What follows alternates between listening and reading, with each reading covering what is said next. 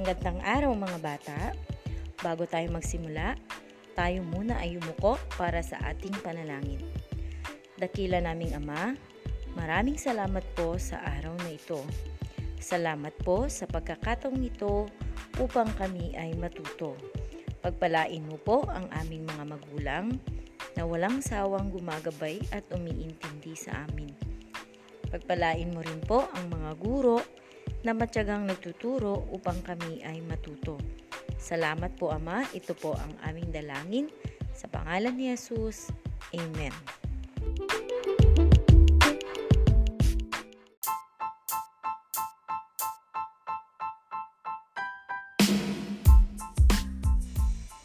Magandang araw mga bata! Ikinagagalak ko na makasama kayo sa ating bagong aralin. Narito ako para gabayan kayo sa ating asignaturang Pilipino. Ngunit bago tayo magsimula, tandaan muna natin ang ating mga panuntunan sa ating klase. Una, ihanda ang mga gamit gaya ng lapis, papel, at module para sa araling nakatakda. Ikalawa, maghanap ng komportableng lugar kung saan ikaw ay makapag-aaral ng mabuti. Ikatlo, makinig at unawaing mabuti ang tinatalakay ng iyong guro.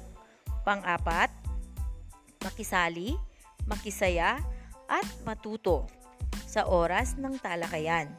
Ako si Teacher Lori Lynn B. Pascual, ang podcast teacher na makakasama nyo sa araling ito.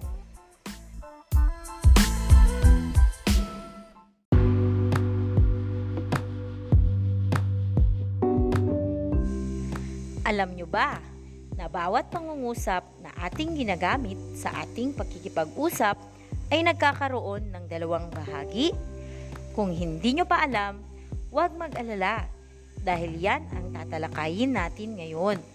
Kaya samahan nyo akong alamin kung ano-ano ang mga bahagi ng pangungusap. Handa na ba kayo? Kung handa na kayo, halina at pakinggan muna natin ang kwento tungkol sa tamad na asno. Makinig ng mabuti dahil pagkatapos nito ay gagawa tayo ng pangungusap hango sa kwento.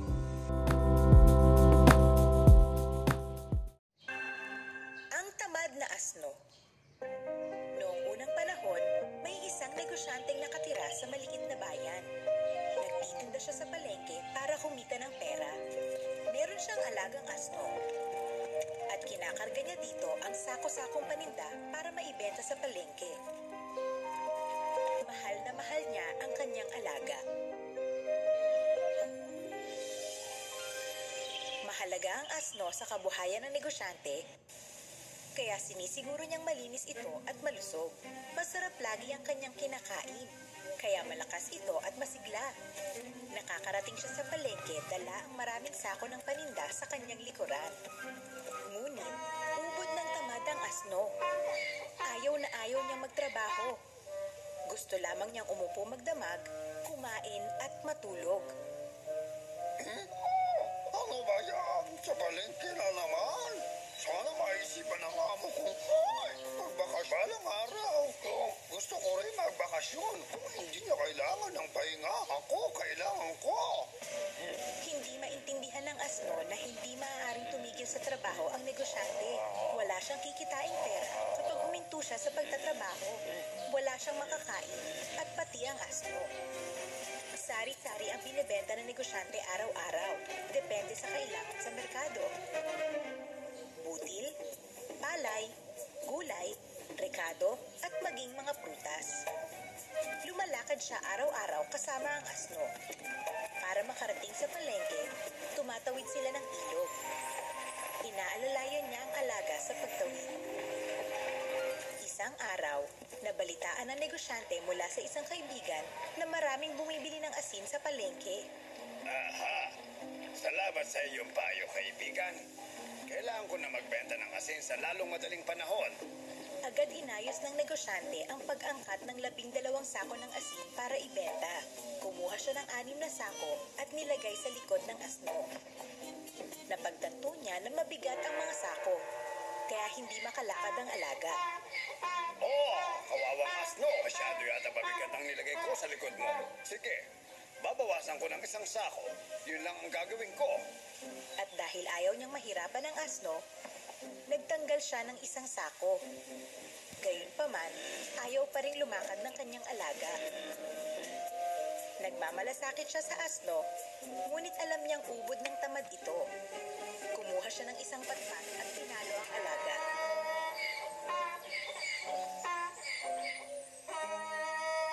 Pambihira naman. Napakatamad mo talaga. Kanina ka pa nagpapahinga. Kailangan na natin pumunta sa palengke.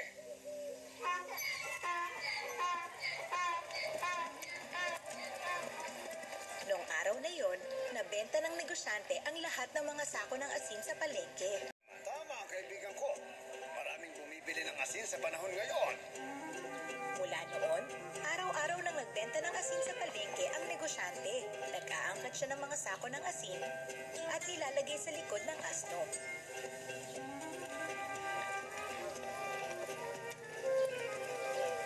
Araw-araw na pinapasa ng asno ang lima hanggang anim na sako ng asin papunta sa palengke. Hindi man siya natutuwa, nagiging masaya naman siya kapag pauwi na sila. Wala na kasi siyang dala pa uwi dahil nabibenta ng amo niya ang lahat ng asin. At lumipas ang ilang araw. Naglagay ang negosyante ng anim na sako ng asin para dalhin sa palengke.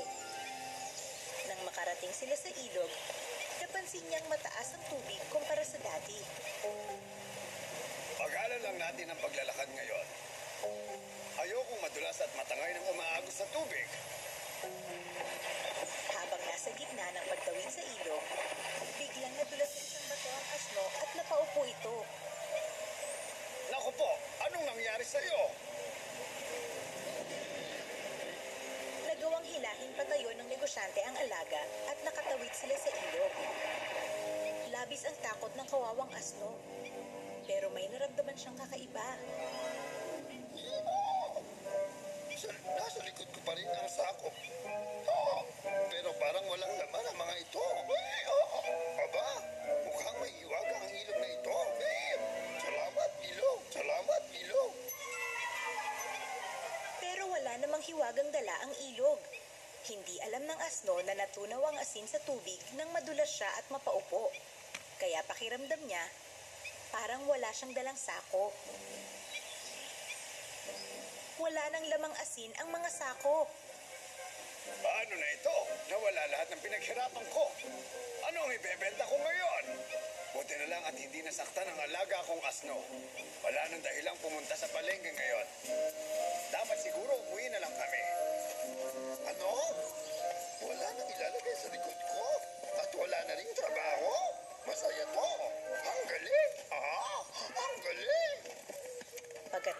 Kanilang paglalakad, may buong araw ang asno para sa kanyang sarili. Kumain siya at natulog buong maghapon. Naging masaya ang asno, pero kinabukasan, muli na namang naglagay ng anim na sako ng asin ang negosyante sa likod niya at lumakad sila papuntang palengke. Isang araw lang pala ang pahinga ko. Tapos balik trabaho na naman. Teka, pwede ko ulit sako. At umuwi na lang tulad din ng kahapon. Eh, oh, may himala ang tubig sa ilog. Oh, sigurado na ako noon. Eh, oh. Walang kaalam-alam ang negosyante sa balak ng alaga habang naglalakad papuntang palengke. Pagdating sa ilog, nauna ang asno sa paglusong sa tubig. At bago pa siya mapigilan ng negosyante, umupo siya sa kaparehong lugar kung saan siya nahulog. Hoy, anong ginagawa mo? Ang tamad mo talaga. Tumayo ka dyan. Pero huli na ang lahat. Natunaw muli sa tubig ang asin na nasa likod ng asno. Masaya na siya dahil wala na siyang mabigat na pinapasan. Ay, sa wakas, wala nang mabigat at wala nang trabaho. Ha, ano nangyayari? Teka lang. Sinadya pa talaga niyang lumuhog para matunaw ang dala niyang asin? Hay, napakatamad talaga nito. Sobra-sobra ang pag-aalaga ko sa kanya. Tapos, ito ang igaganti niya sa akin. Sige, iuwi ko siya. Alam ko na ang gagawin ko.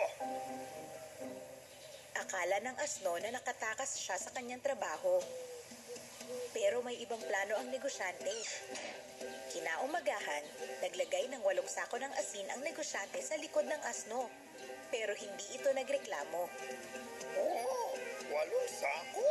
Pero bakit parang hindi naman mabigat? Oo, bakit pa ba ako magtatanong? Eh, hayaan ko siyang maglagay ng maraming sako sa likod ko hanggat gusto niya. Total, hindi naman ako pupunta ng palengke. Magaling, di ba? Eh, oo. Tahimik na naglakad ang negosyante at ang asno patungo sa ilog.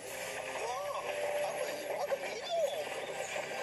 Habang tumatawid sa ilog, muli ang asno sa parehong lugar at napaupo sa tubig.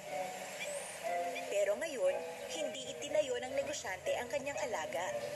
Sinubukang tumayo ng asno nang biglang Oh, aray! Ang likod ko! Anong nangyayari? Bakit ang bigat ng nasa likod ko? Eh, oh, bakit? matalino ang kanyang among negosyante. Alam niya ang balak ng alaga. Kaya imbis na lagyan ng asin ang mga sako, niya ito ng bulak. Nang malubog ang asno sa tubig, nasipsip ng mga bulak ang tubig kaya bumigat ang likod nito. Akala mo maisahan mo ko? Ngayon, kailangan mong lumakad papunta sa palengke at bumalik sa bahay dala ang walong sako. Aray! Ang likod ko! Bakit ang bigat ng nasa likod ko? Iha! Bakit? Napagtanto ng asno na walang hiwaga ang tubig sa ilog. Binuhat niya ang walong mabigat na sako ng bulak mula sa palengke hanggang pagbalik sa bahay. At magmula noon, hindi na tinangkang magpadulas ng asno sa ilog.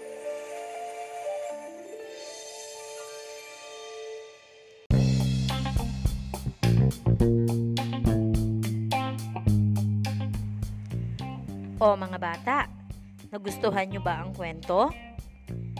Dahil nagustuhan ninyo, halina at sagutin muna natin ang ilang katanungan. Una, sino ang mga tauhan sa kwento? Tama, ang negosyante at ang asno. Pangalawa, ano ang katangian ng negosyante? Ang katangian ng negosyante ay masipag at matalino. Magaling. Pangatlo, ano naman ang katangian ng asno?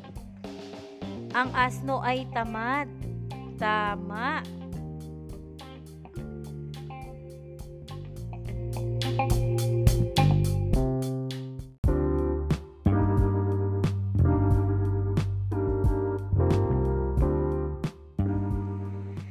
Ano kaya ang aral na nais ipabatid sa atin ng kwento?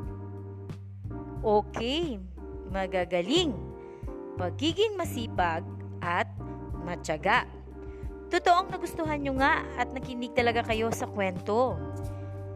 Ngayon naman, sino sa inyo ang makapagbibigay ng pangungusap hango sa kwento? Ngunit bago ito, ano nga ba ang pangungusap? Ang pangungusap ay lipon ng mga salita na nagsasaad ng buong diwa at kaisipan.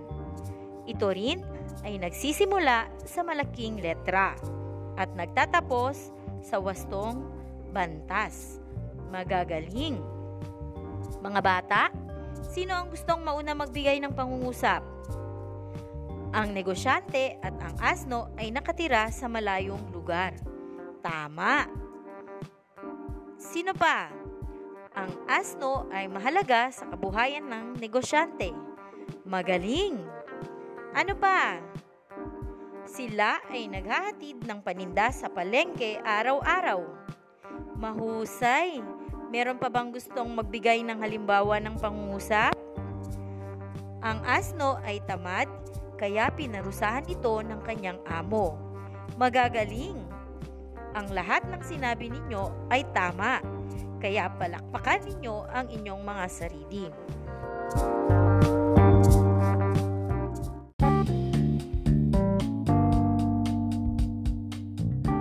Ngayon naman, talakayin na natin ang dalawang uri ng pangungusap. Isa na dito ang simuno. Ano nga ba ang simuno? Ito ay ang pinag-uusapan o paksa ng pangungusap. Nakikita ito sa pamamagitan ng mga panandang si, sina, at ang o ang mga. Maaari rin itong panghalip. Isa-isahin natin ang mga pangungusap na inyong ibinigay mula sa kwentong Ang Tamad na Asno. Una, ang negosyante ay nakatira sa malayong lugar. Alin kaya ang simuno sa pangungusap na ito? Magaling! Ang tamang sagot ay ang negosyante. Pangalawa, ang asno ay malaga sa kabuhayan ng negosyante. Alin kaya ang simuno sa pangungusap na ito? Tama! Ang asno. Pangatlo, sila ay naghahatid ng paninda sa palengke araw-araw. Alin naman ang simuno sa pangungusap na ito? Sila. Tunay nga na kayo ay magagaling. At panghuling halimbawa, ang asno ay tamad kaya pinarurusahan ito ng kanyang amo. Alin naman ang simuno sa pangungusap na ito? Ang asno. Tama.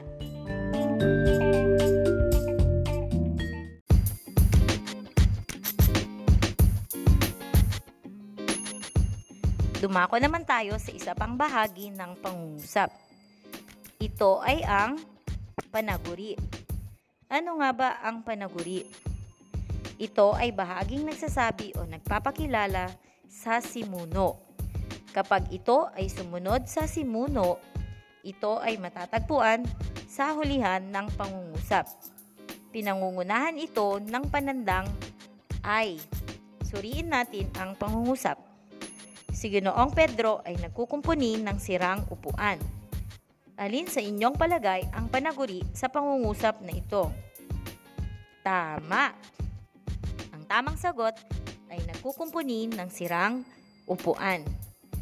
Iba pang halimbawa, si General PTA President ay tumutulong sa pagpapanatili ng kalinisan sa paaralan. Ano naman ang panaguri sa pangungusap na ito? Ay tumutulong sa pagpapanatili ng kalinisan sa paaralan. Magaling! Tandaan, ang panaguri ay hindi lamang makikita sa hulihan. Maaari rin itong matagpuan sa unahan ng pangungusap.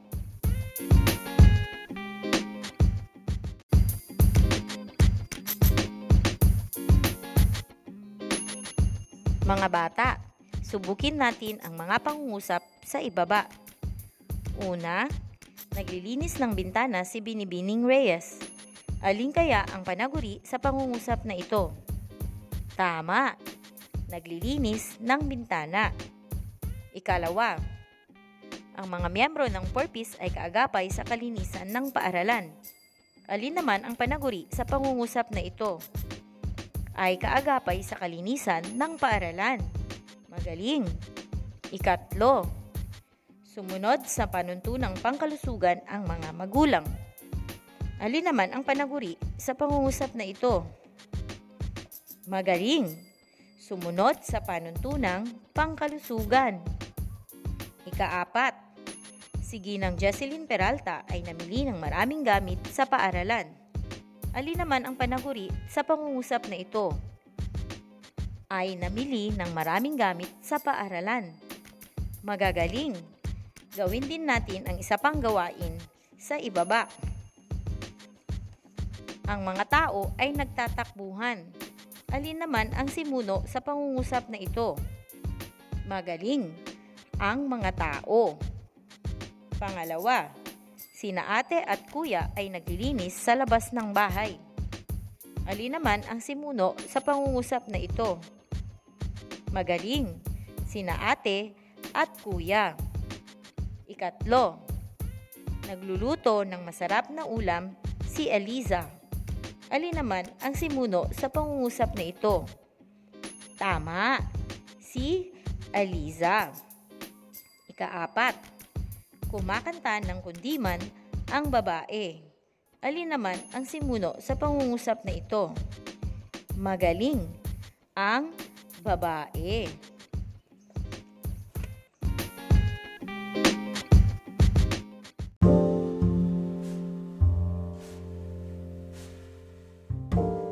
magagaling. Muli, palakpakan ninyo ang inyong mga sarili. Base sa inyong natutunan, kumpletuhin ang pangungusap na ito upang mabuo ang diwa. Ang blank ay ang paksang pinag-uusapan.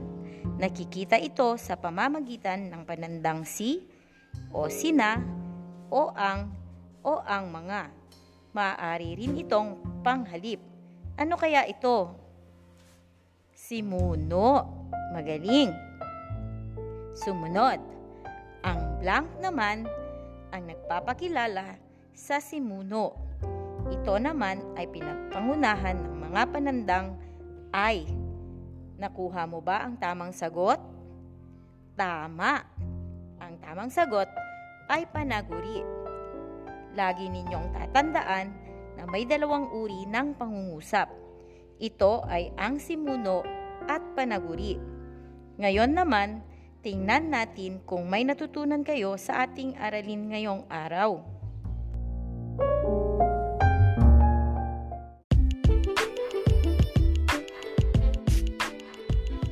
Tukuyin ang simuno at panaguri sa pangungusap. Ikahon ang simuno at guhitan ang panaguri. Una, si Ginang Malbar ay nahalal bilang Pangulo ng samahan. Pangalawa, nalilibang sa pagbabasa sina Shane at Marco. Pangatlo, masayang nakilahok sa paligsahan sina Gloria at Gemma. Ang apat, ang mga magulang ng mag-aaral ay inaanyayahang dumalo sa gaganaping pagtatanghal. Panglima, ang batang si Almira ay mahilig magbasa ng libro. Tingnan natin kung tama ang inyong mga kasagutan. Una, si Ginang Malbar, ang simuno ay ang nahalal bilang pangulo ng samahan ang panaguri. Ikalawa, nalib- nalilibang sa pagbabasa sina Shane at Marco. Nalilibang sa pagbabasa ang panaguri Sina Shane at Marco naman ang simuno. Pangatlo, masayang nakilahok sa paligsahan sina Gloria at Gemma. Masayang nakilahok sa paligsahan ang panaguri. Sina Gloria at Gemma naman ang simuno. Pangapat, ang mga magulang ng mag-aaral ay naanyayahang dumalo sa gaganaping pagtatanghal. Ang mga magulang ang simuno ay inaanyayahang dumalo sa gaganaping pagtatanghal naman ang panaguri. Ikalima, ang batang si Almira ay mahilig magbasa ng libro.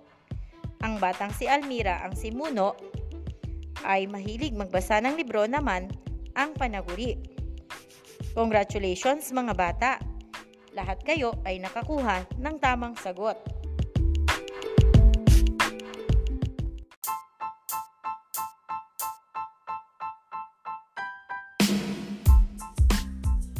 At dyan nagtatapos ang ating aralin sa araw na ito. Huwag kalimutang i-press ang like button at i-share ang podcast na ito. Hanggang sa susunod na episode ulit mga bata. Ingat tayong lahat at ang Diyos ang siyang gagabay sa atin. Muli, ito ang inyong podcast teacher, Lorilyn V. Pascual. Hanggang sa muli nating pagkikita. Paalam!